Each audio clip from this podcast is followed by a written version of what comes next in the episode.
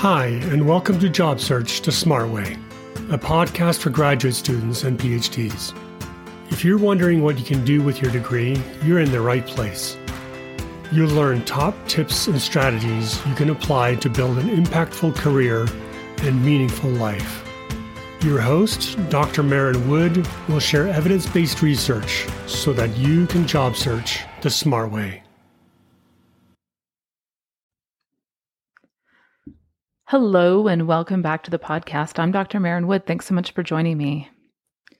Well, many of you are back in the classroom this year trying to navigate the incredibly difficult and fraught experience of a return to in person instruction during a global pandemic. And I've been hearing from, from many of you this past couple of weeks about how unbelievably stressful and bonkers this return to in person is for you. There's unclear instruction from senior leadership. Students are testing positive with COVID. Students are refusing to wear masks, or you're having to teach in person for a hot minute only to end up returning to remote within a couple of days. It is mentally, psychologically, and emotionally draining and impossible to plan for. So, today I want to take a break from our usually scheduled content on how to find careers and instead talk strategies for surviving this academic year. And what I, I really want to talk about today is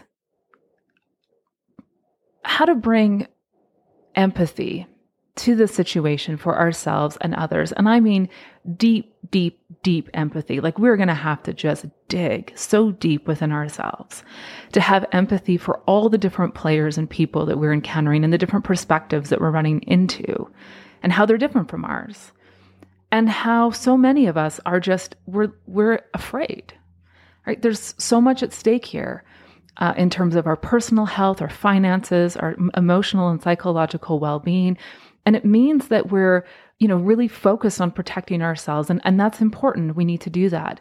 But in order to really survive this year, I think that we need to bring a level of empathy and curiosity to this problem that we're not always really comfortable doing.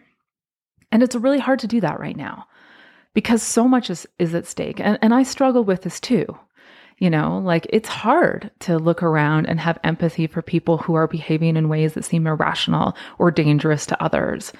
And I want to clarify that when I say, you know, having empathy, this doesn't mean that you accept another person's position, especially if what you see is dangerous behavior, but it does require us to consider the fear, anxiety, and stress behind the, that person's actions so that we can approach them with compassion and empathy and try and find pathways forward in a, in a more collective way, you know, focusing in and around um, social responsibility. And social responsibility requires that we care for, for everybody, not just the people that are agreeing with us.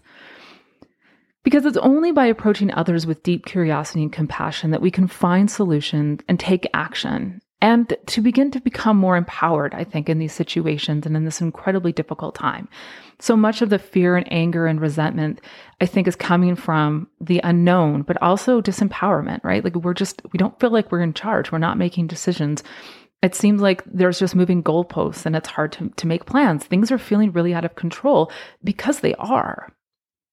The problem is that rage and anger and fear and resentment are not productive emotions they're justified and necessary, right? It's a natural response to danger. If you touch a, a hot stove, you feel pain and, and you stop touching it. So this rage and anger and resentment and fear, you know, these are our responses to difficult and trying situations. And so it's not to demean or to dismiss those. It's to recognize them and honor them, but then to think about how do we actually move forward and how do we survive this year? So right now, you're in a work environment where everyone is exhausted and fearful. Many instructors and some students are terrified of being in person because of a lack of testing, vaccine mandates, and in some states, even the ability of universities to even require masks. For those people, you know, no education is worth risking death. They're fearful of bringing the virus home and exposing unvaccinated children or vulnerable members of their family to a very serious disease. They're fearful about, you know, the long-term effects of long COVID and and all the things we don't know about the way in which COVID-19 affects people both in the short and long term. And that's legitimate, right? Like there's a lot of unknowns and a lot of risk and people are dying. Um, and so that fear and that anxiety about moving to in person is 100% legitimate. But on Twitter, what I'm seeing, and in many other conversations, what I'm seeing is that people with this perspective are then accusing others who don't share their perspective of following the money, right? Like people who are trying to return to in person are evil. University administrators are just doing this because of neoliberal principles and they're risking lives. And there's just a lack of nuance and again, empathy for other players in the story. And we have to have empathy for other players in the story for us to really come together to be heard and to move forward as, as, as, as a, as a group, as a society, but as, as academics. And maybe there's truth to this critique, right? There, there is a lot of, at stake for universities uh, financially if there isn't a return to class. You know, uni- some universities shut down, people got fired, people lost their jobs, departments closed. Like last year sucked for a lot of institutions because of the lack of money. And you know, there's a longer critique to be made about uh, underfunding of public education um, through tax dollars and the assault on education. And you know, that stuff has its roots in the 1970s. We're not going to solve that right now in the middle of a global pandemic. And so, yeah, there is some short sighted uh, decisions that are being made because there's a necessity to that, which is like, you know, people got to keep their lights on at an organization. And how are they doing that with the lack of support from the government and the public? It's, it's incredibly difficult. So, there are other instructors, and I have many friends who actually feel this way, who have utterly hated online teaching and are in fact really seriously considering quitting their jobs unless they can return to some sort of in person instruction. For them, being back in the classroom is part of their job and, integ- and an integral part of university life. Online is exhausting and subpar for many of these people. Many of the many of my friends are, are extroverts and require interactions with others to actually feel energized. And the loneliness and isolation of online life is causing stress and anxiety for them that is just unsustainable.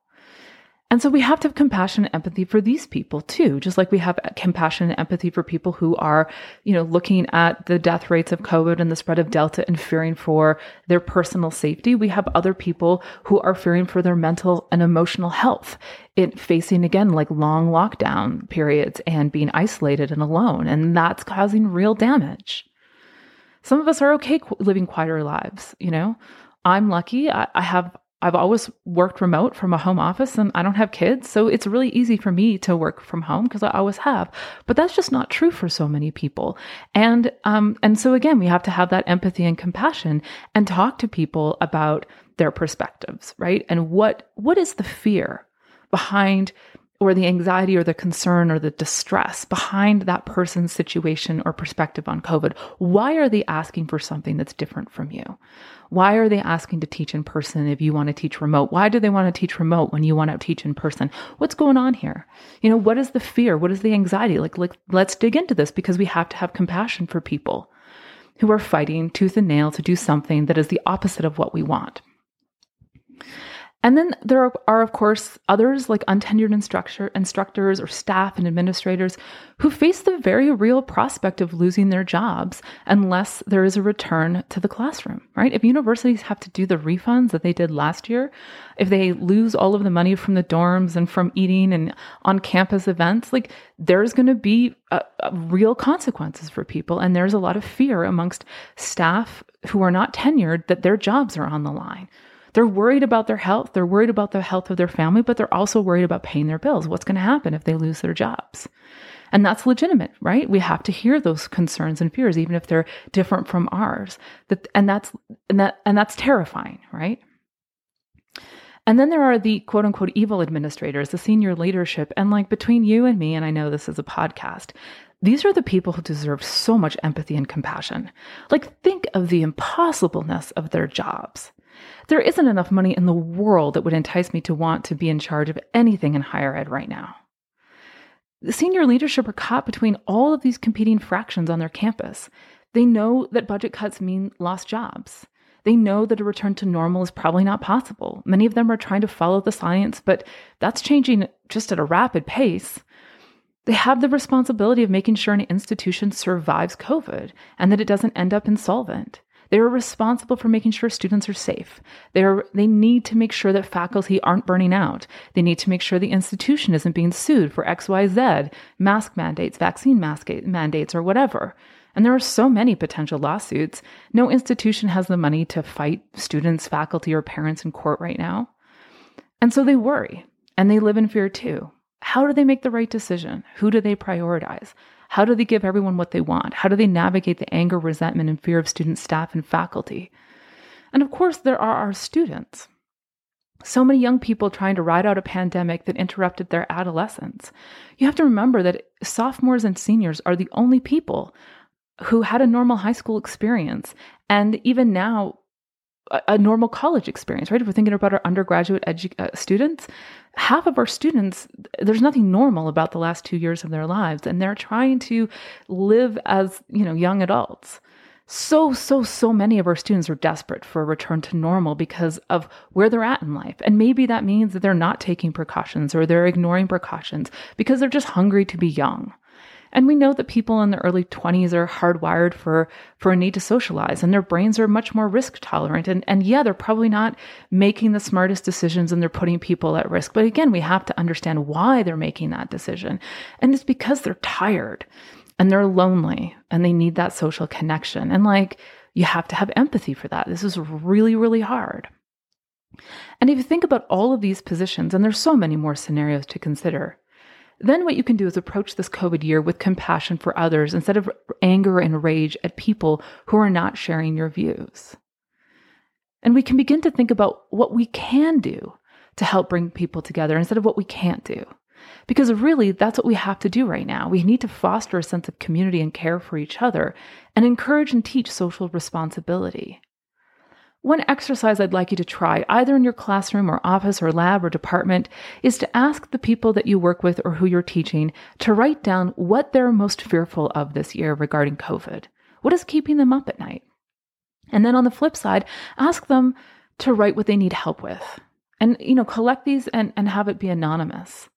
And then share these with the other participants, your, your students or your colleagues, and read them out loud. And then ask your classroom or colleagues, how can we help this person this year with this challenge?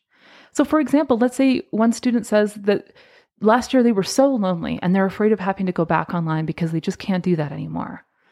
What might we do as a class to help students, our fellow colleagues who are experiencing loneliness and isolation if we have to return to in person instruction, which is a real possibility? Let's say your colleague is fearful about losing their job. Well, what will we collectively do to help that person if it happens? What resources can we bring together as an office or a department? Is it about digging into our own networks and talking about this and thinking, like, what else might we do? Is it about collectively just writing resumes? Like, I don't know. We hopefully won't lose our jobs, but yeah, if we do, like, we should probably have some resumes together. Like, let's figure this out and support each other just as backup plans. What can we do to help our colleagues feel less afraid, less fearful, less anxious, less alone in what is going to be a really difficult year? Because at the end of the day, we are fighting a war against a virus, and there is just no good way to fight a war. Everyone is sacrificing something. Everyone is stressed and afraid. Everyone is tired and exhausted. Everyone wants to get to the other side so we don't have to do battle anymore. And the stakes are enormously high people are dying. They are getting sick. They are sustaining lifelong injuries. People's mental health is suffering and people are lonely and depression rates are through the roof. There is a lot at stake. So, compassion doesn't mean accepting that other people are correct or treating every point of view as valid. You know, people who are testing positive for COVID and refusing to isolate are engaging in absolutely reckless behavior. The point isn't to accept their position. The point is to really to understand what's behind that we have to understand that we're incredibly educated people, for example, and we're comfortable with the nuances of science and how knowledge is created. Others are not. right? There's been a lot of confusing information that's come out, even from reputable sources. And we know that, like, hey, in March, we didn't know anything about COVID and we're learning a lot and we still don't know much. And like, there's just going to be a lot of movement. And, and if you are an academic, you understand how knowledge is created. So you can be much more comfortable with, with changing recommendations and the nuances behind how science uh, rolls out and, and the creation of the vaccines and all of the stuff that's actually incredibly, incredibly complicated and nuanced. Lots of people don't know what science is like and that it's always evolving. And that what we're doing right now is watching public health experts and scientists build a plane while they're flying. And there isn't an instruction manual for viruses and global pandemics. That's just that level of uncertainty is uncomfortable for so many people. And it probably means that they're going to engage in really irrational behavior because they don't understand. And so they're just going to default to old patterns and old behavior. Lots of other people are just not adept at evaluating sources, right? So they're on the internet and they're susceptible to conspiracy theories because they don't have our level of education to really be able to, to assess where the information is coming from. And people engage in confirmation bias. Everybody does this. We seek out information that validates our viewpoints instead of challenging uh, instead of challenging what we already know or assume to be true. And so, you know, in the in the day of social media, it's just so easy for people to just find information that validates their viewpoints and and uh, encourages them to behave in ways that you and I probably see as reckless. But at the end of the day, it's because you know, COVID is unknown, it's scary, and people want a life that's normal. They want to return to a pre pandemic time. And maybe we know that that's not possible, but they don't. And they're still clinging to that hope or the belief or, or denial because it's easier than, you know, accepting the nuances and the complications that come with having the knowledge and the framework that, that we as academics have and share. And of course, you know, in this exercise of, of trying to have compassion, thinking through all the characters in the story, really trying to understand where they're coming from, um, understanding the anxiety and fear that's motivating these kinds of behavior, you're going to hit your limits about how far you can extend compassion to others. Like that's just admitted you know, I certainly haven't found compassion for politicians who are playing politics with people's lives and politicizing a virus and spreading information. If you're a, a, a, governor or a member of Congress, in order to remain in power while you're killing your constituents, is, is pretty reprehensible and the opposite of leadership. And I struggle with finding any kind of compassion for people who are in, engaged in that kind of behavior. It's also incredibly important to have compassion for yourself. We all do better with certainty, right? Humans like routines, and there is no certainty right now. And the goalpost just keeps moving, right? We were supposed to get out of this mess with vaccines, and now there's Delta, and who knows what else. And, and that uncertainty is just completely destabilizing for most people. So, what I want you to do is, as you're thinking about all the players, all the personas that you're encountering on campus, think about yourself and reflect on what you need and what you're missing in your life because of COVID and uncertainty. Are you fearful about not getting a job because the academic job market is going to be a total shit show this year again? That's legitimate, right? You might have just a lot of fear and anxiety about that. And maybe you need help and compassion from your advisor or from your friends and family about that uncertainty. Like, don't ask me about it. I'm terrified. Or I'm terrified. Help me think of other ways that I can be successful. Or how do I strategize for next year? Are you worried that you won't be able to complete your research and graduate on time? You know, that's a real fear. And there's a lot of people that are in that situation. So, how can you then, instead of focusing on fear, take action? How, how do you ask for help from your advisor or from your department? What can you do um, in order to actually complete your complete your dissertation and graduate right? What what who what do you need to be successful and who can you ask for that help?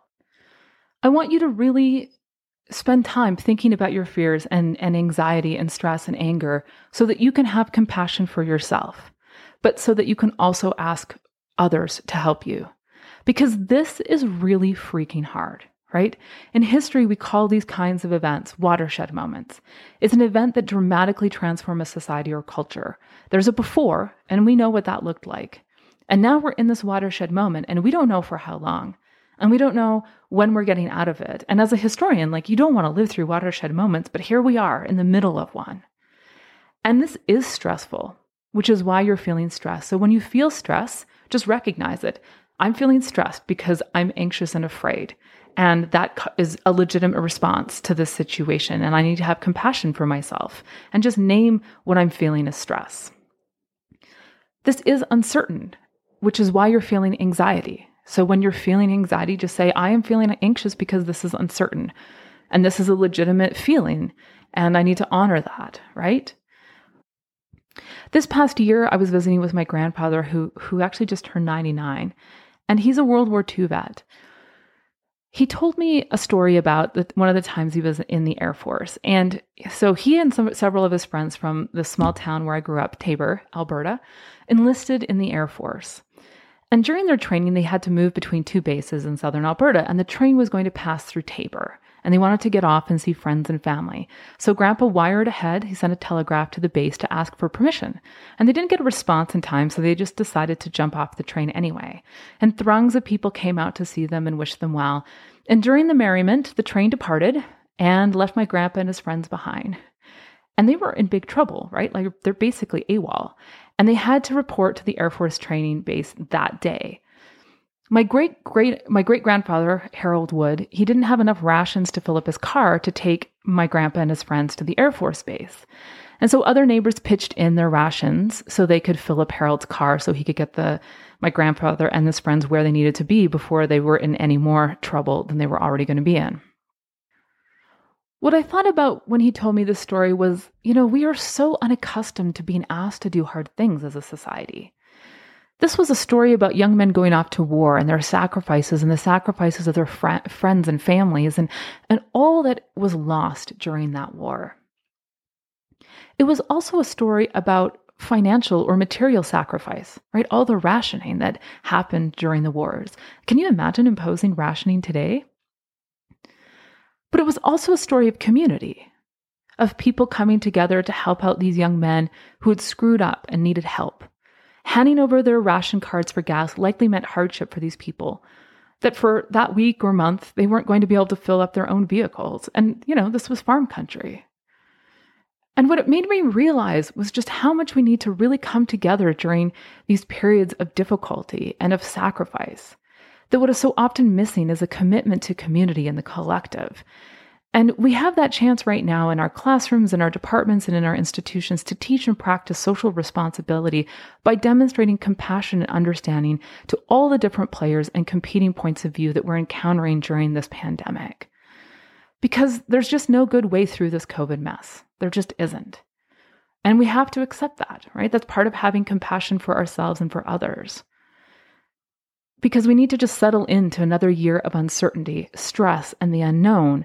And then we need to figure out how to help ourselves and to how to how to help our community so that we can get through this together collectively.